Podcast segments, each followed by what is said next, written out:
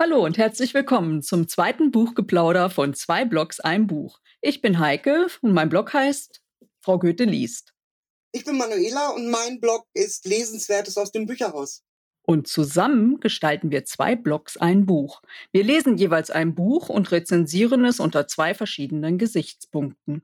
Während sich Manuela um die Spannung kümmert, bewerte ich die Historie. Aus der gelegentlichen Zusammenarbeit ist seit 2018 eine feste Facebook-Gruppe entstanden, die übers Jahr immer wieder Aktionen veranstaltet. Seit letztem Jahr wagen wir uns mit unseren Buchtipps auch in die Runde der Podcasts. Dieses Mal hört ihr schon zum zweiten Mal, welche Buchtipps wir für euch haben. Die Auswahl, die fällt uns manchmal so richtig schwer, weil wir so viele tolle Bücher gelesen haben. Außerdem wollen wir euch ja nicht stundenlang beanspruchen. Daher haben wir uns diesmal auf neun begrenzt. Diese drei Bücher, nein, es sind sogar vier Bücher, haben mir besonders gut gefallen. Das Vermächtnis der Vier von Christopher Tefert, Der Nachtwächter von Louise Erdrich, Die Gesichter des Ethan Shaw von Fabrice Humbert und Wenn die Stille schreit von Roman Klementowitsch. Und mir scheinen diese interessant. Das Buch des Totengräbers von Oliver Pötsch, Die Hafenschwester, als wir zu träumen wagten von Melanie Metzentin und Die stumme Tänzerin von Helga Glesener. Zwei Bücher haben wir gemeinsam gelesen. Das waren Feind des Volkes von Frank Goldammer und Revolution der Träume von Andreas Izquierdo. Und damit würde ich ganz gerne die Vorstellung gleich beginnen. Die Revolution der Träume von Andreas Izquierdo, das handelt in Berlin 1918. Der große Krieg ist beendet und gerade handeln die Siegermächte die Reparationen für das geschlagene Deutsche Reich aus die drei Freunde aus Thorn, die wir ja schon aus dem ersten Band kannten, das ist Karl, Arthur und Easy, die finden sich mitten in diesen Trümmern der Stadt wieder. Karl kann sein Talent zum Fotografieren als Kameramann bei der UFA einbringen. Er lernt dadurch einflussreiche Menschen kennen. Auch Arthur baut im Nu wieder ein Geschäft aus. Also wir kannten das von seinem Logistikunternehmen. In seinen Clubs diesmal verkehren die wahren Drahtzieher der neuen Republik. Und Easy, die will mit ihrem Tun die Gesellschaft ohne Kaiser zu mehr Gerechtigkeit verhelfen. Die gut aussehende junge Frau geht da sehr einfallsreich vor. Andreas Izquierdo hat die drei Hauptfiguren seines historischen Romans bereits in Schatten der Welt angelegt, in der die Zeit zwischen 1911 bis Ende des Großen Kriegs beschrieben wurde. Die drei Freunde aus Thorn waren während der Kampfzeit auseinandergerissen und finden sich jetzt in Berlin wieder.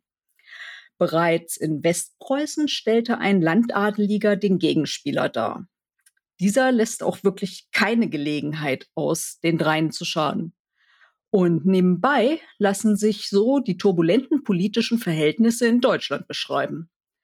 Die Meinungen gehen weit auseinander, sodass die Auffassungen der Gesellschaft gespiegelt werden der Vertrag von Campiège, die, der Aufstand der Matrosen damals in Kiel, sowie die Ermordung von Karl Liebrecht und Rosa Luxemburg werden aus einem anderen Blickwinkel als in den Geschichtsbüchern üblich betrachtet.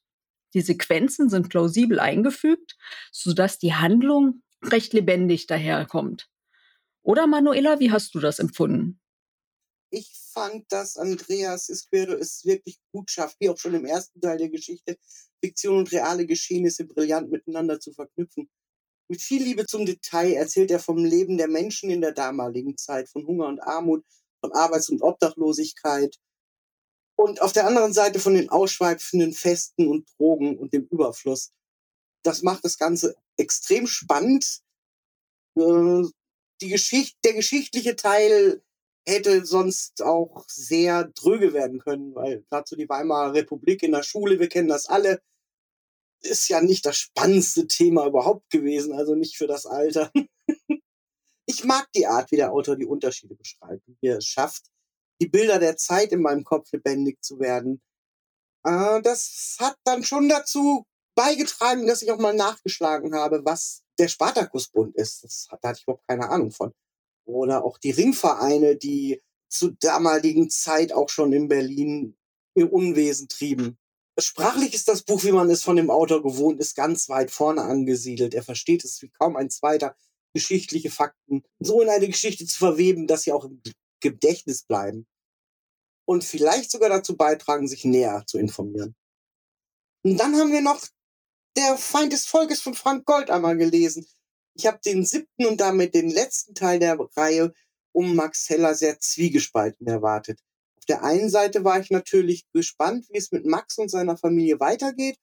Auf der anderen Seite war das Wissen, dass ich Abschied nehmen muss von einem Protagonisten, der mir doch irgendwie ans Herz gewachsen war. Schließlich durfte ich Max vom Jahr 1944 bis zum Bau der Mauer im Jahr 1961 begleiten, seine beruflichen Erfolge miterleben und auch welche Schwierigkeiten es zu überwinden gab, weil er nicht in die Partei eintreten wollte, obwohl ihm dies das Leben sicherlich sehr erleichtert hätte. Doch Heller bleibt sich selber treu und er ermittelt immer ohne Ansicht der Person. Auch als sein Sohn Klaus sich von ihm abwendet und er auch seine Enkelin nicht mehr sehen darf, hadert er nicht mit ihm, sondern sucht immer wieder Entschuldigung für dessen Handlung.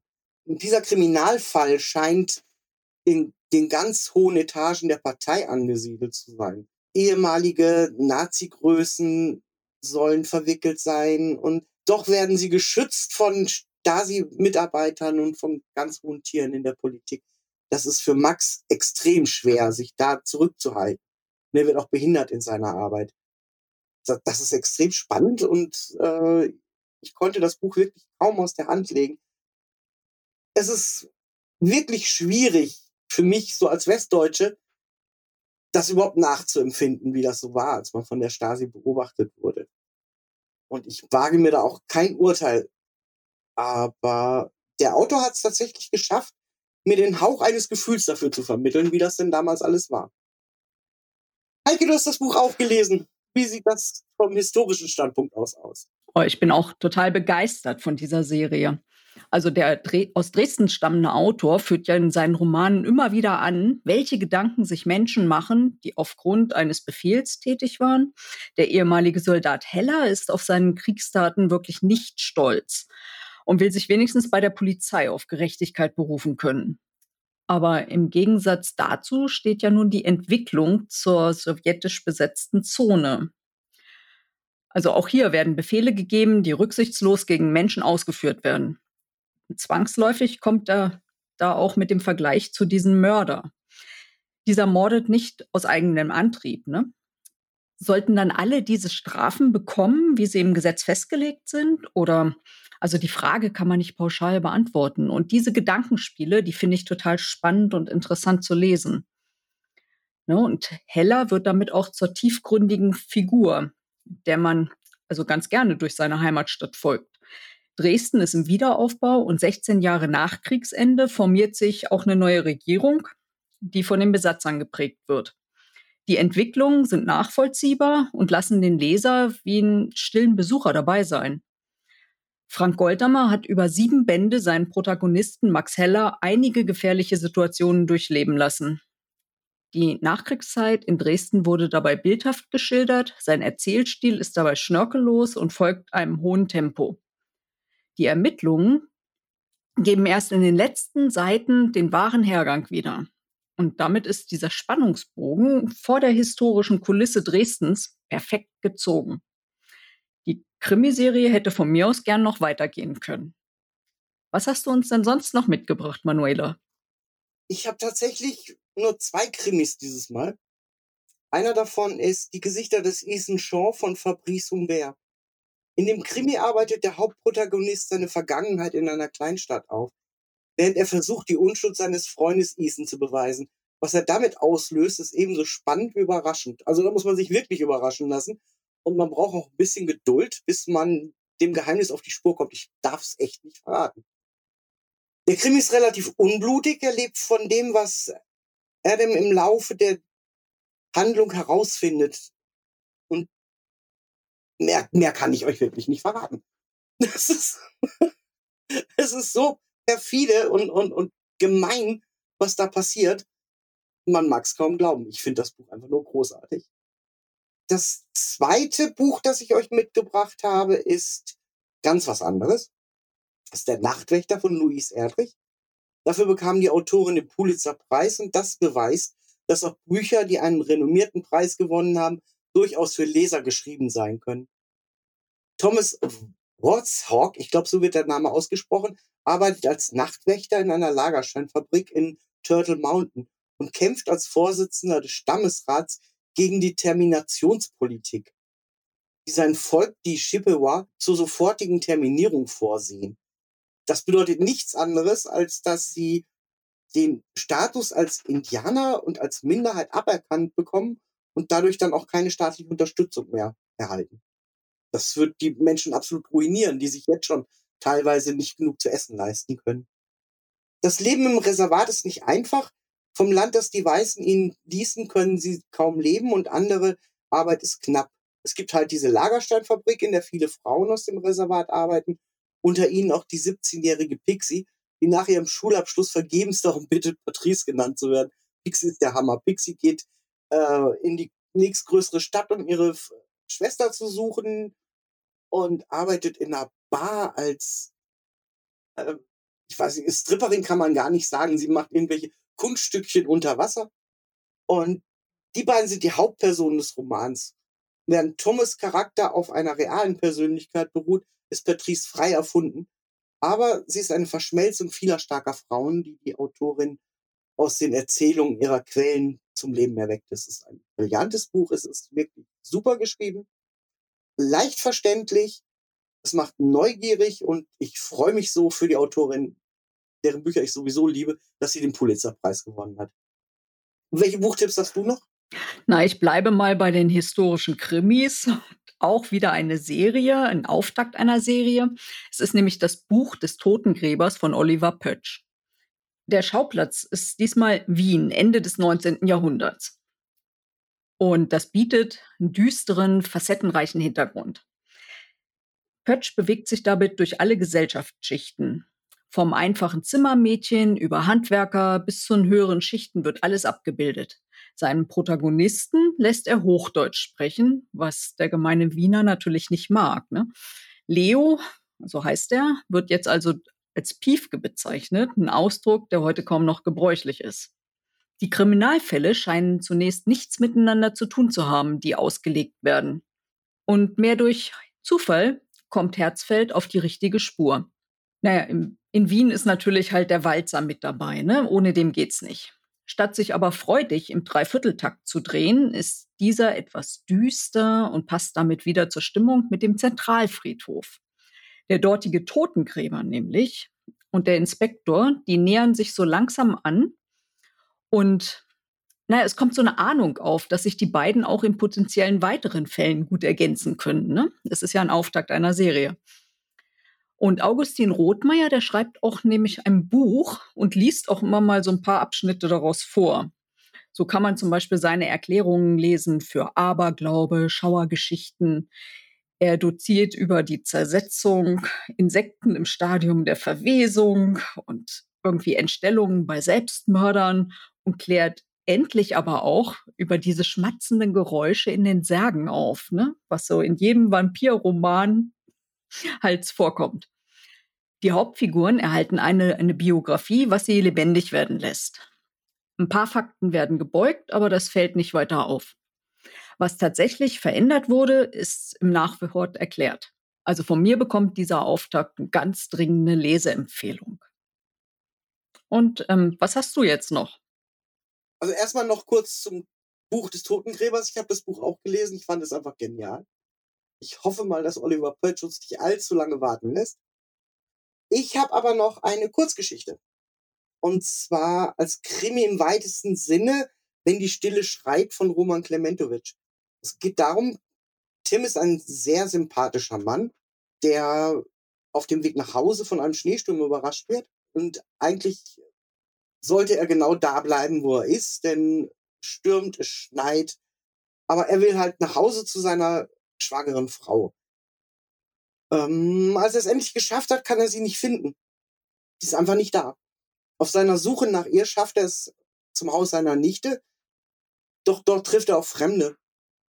Ob das die entflohenen Mörder sind, die, von denen er im Radio gehört hat, man weiß es nicht.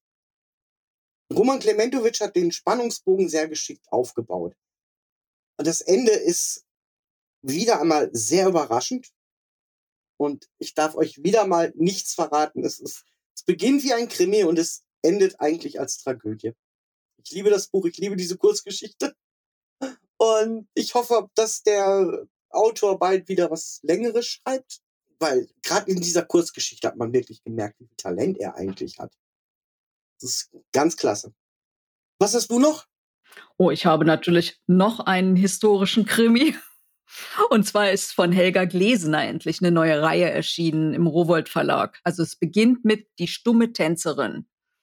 Und dabei geht es um eine junge Frau, die 1928 bei der weiblichen Kriminalpolizei in Hamburg beginnt. Ähm, Paula, Paula Heidorn heißt die. Paula ist nicht glücklich äh, mit ihrer Arbeit als Schreibkraft. Und naja, dann hat sie plötzlich die Chance, zur weiblichen Kriminalpolizei zu wechseln. Und dann zögert sie natürlich auch nicht lange. Aus Mangel an Personal wird sie trotz ihrer wenigen Erfahrung mit an den Tatort genommen. Dort soll sie notieren, was der Kommissar entdeckt. Es fällt auf, dass Paula durchaus zu mehr in der Lage ist. Sie wechselt also. Ja, und dann sind plötzlich ihre Eltern nicht mehr glücklich mit ihrer Berufswahl. Aber das stört sie jetzt eher nicht. Paula ist recht modern. Und ähm, sie hat allerdings da einen Mordfall aufzuklären. Der ist so im Stil von Jack the Ripper und ist ja, Jack the Ripper ist ja nie gefasst worden und damals war das ja noch nicht so lange her. Äh, Paula geht dann, um den Ärger mit ihren Eltern irgendwie zu beenden, in das Haus ihres Onkels. Der wohnt in Harvestehude. Und naja, es ist halt ein spannender Krimi. Sie kommt dem gesuchten Mörder dort sogar noch näher. Helga Glesener, die hat ja schon in ganz vielen Romanen gezeigt, dass sie wirklich spannende Krimis schreiben kann und historisch exakt recherchiert. In diesem Fall, das ist ein fiktiver Fall, allerdings mit ein paar historisch belegten Personen, skizziert sie die Gesellschaft in der Weimarer Republik nach. Zehn Jahre nach Ende des Großen Krieges waren die Veränderungen wirklich deutlich zu spüren. Die Frauen ließen sich auch nicht mehr so einfach in ihre frühere Rolle zurückdrängen und damit entsteht natürlich auch Spannung zu den Männern der Gesellschaft. Die Kommissarin die jetzt in der Kriminalpolizei arbeiten sollen, waren auch vorwiegend eingesetzt, damit zum Beispiel Kinder halt besser betreut sind oder eben Frauen halt, die in Notlagen geraten sind, irgendwie halt besser Zuspruch bekommen als von einem Mann. Ja, und das verwebt Helga Glesener alles zu einem spannenden Krimi. Es, es sind am Anfang, weiß man nicht so richtig, wer denn wohl dahinter steckt man muss wirklich weiterlesen, halt bis, bis fast zum Ende, bevor es sich wirklich ein deutliches Bild ergibt. Also der Spannungsbogen ist wirklich perfekt gezogen. Also ich konnte das Buch dann irgendwann nicht mehr aus der Hand legen. Und dadurch, dass diese Figuren auch Potenzial haben, halt noch mehr halt herauszuarbeiten, da freue ich mich wirklich schon auf die Fortsetzung. Ja, und dann würde ich noch gerne eins vorschlagen. Das ist zwar kein Krimi, es liest sich aber fast so spannend wie ein Krimi und es ist auch im historischen Hamburg. Es ist die Hafenschwester, als wir zu träumen wagten, von Melanie Metzentin. Wir haben von Paul und Martha Stut als Hafenschwester schon zwei Teile gelesen. Und dieser dritte, der ist also nicht nur von den Seitenzahl der gewaltigste.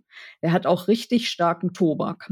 Es spielt in der Zeit, wo die, die ähm, Nationalsozialisten dann die Macht übernommen haben, mit den ganzen Entbehrungen naja, und ähm, die Verordnungen, die sie dann aufgezeigt haben, welche Veränderungen die dann erzwungen haben. Die Stuts sind ja nun reine Hamburger Familie und eigentlich sind sie ja ganz gut, stehen sie ja ganz gut da. Aber die Jüngste, die Tochter, die möchte gerne Medizin studieren. Und im Dritten Reich war es Frauen, also nur eine ganz kleine Zahl von Frauen durften überhaupt studieren.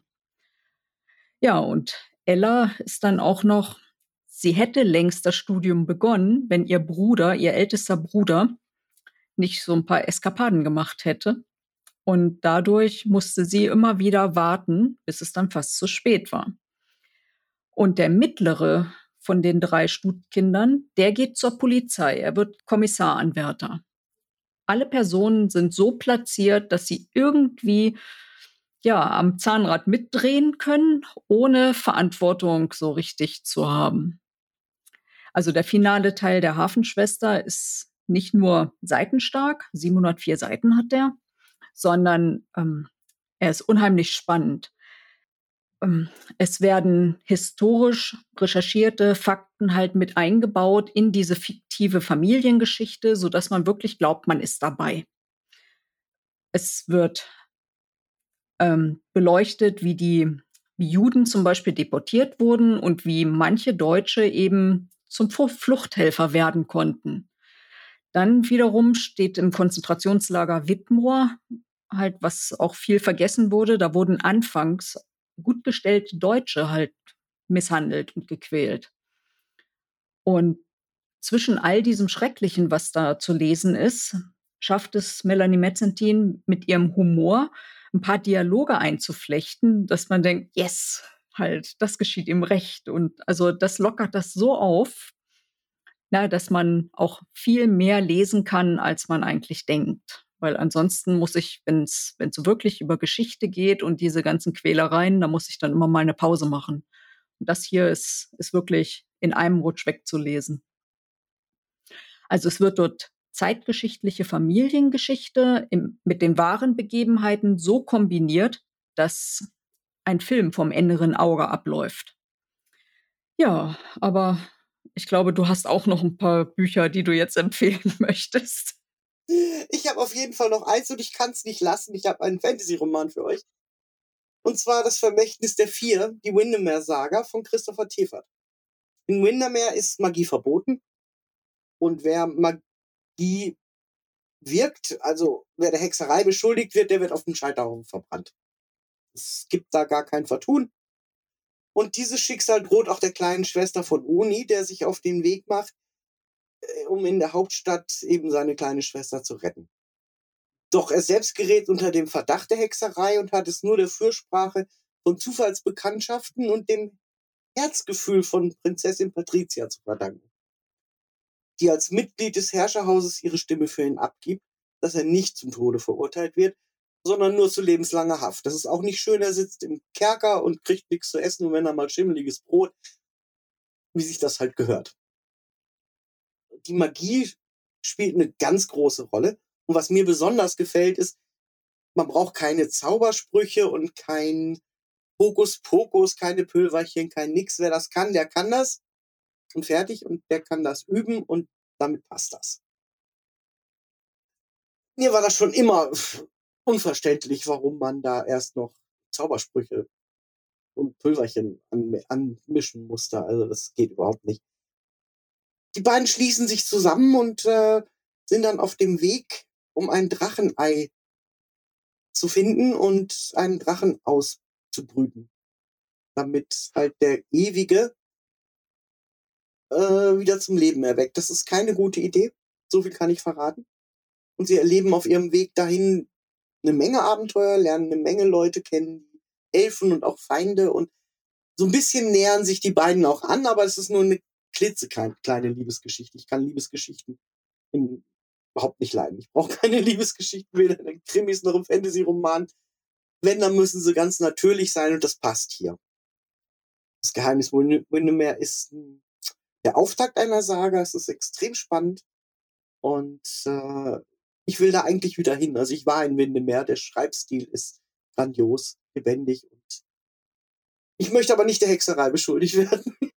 Das waren ja jetzt neun wirklich ganz, ganz spannende Bücher. Und ich fand sie alle großartig. Sind, glaube ich, alle diesmal schon veröffentlicht, sodass man direkt nach dem Hören loslegen kann. Genau so ist das, ja. Und äh, wir sollten uns aber auch mal überlegen, was wir mal wieder zusammenlesen. Hast du einen Vorschlag? Ich habe den Vorschlag, dass wir das Geheimnis von Ellen Sandberg lesen. Es geht um Ola, das ist eine starke Frau, obwohl sie es nie leicht hatte. Ihre Mutter hat sie als Neunjährige verlassen und warum, das weiß sie bis heute nicht. Und da würde mich wirklich interessieren, was ist da passiert. Ja, das passt sicher. Das Buch habe ich nämlich hier schon liegen. ja, ich nicht. ich muss da mal schauen.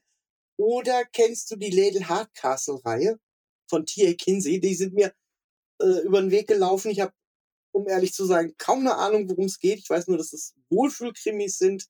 Und nach dem ganzen zugegeben relativ blutrünstigen Zeug, das ich in der letzten Zeit gelesen habe, wäre mir da mal wieder nach. Also, falls du da auch Interesse dran hättest, könnte man ja mal gucken, ob man sich die Kinsey mal vornimmt. Cozy Crimes gehören ja genau in mein Beuteschema. Ja, das war jetzt das zweite Buchgeplauder mit neun Buchtipps und hoffentlich war auch ein paar gute Tipps für euch dabei. Vielen Dank fürs Zuhören und unsere Rezensionen zu den vorgestellten Büchern lest ihr auf unserem Blogs. Ihr könnt die Rezensionen auf fraugoetheliest.wordpress.com lesen oder bei mir auf lesenswertes aus dem Bücherhaus.blogspot.de. Länger ging es irgendwie nicht. Und ihr könnt aber auch auf Facebook mal den Hashtag zwei Blogs ein Buch suchen. Da findet ihr uns auch und auch die Ankündigung und die Bücher, die wir zusammen gelesen haben und noch ein paar weitere Buchtipps. Bis zum nächsten Mal. Ich freue mich auf euch. Tschüss, Manuela. Ja, tschüss.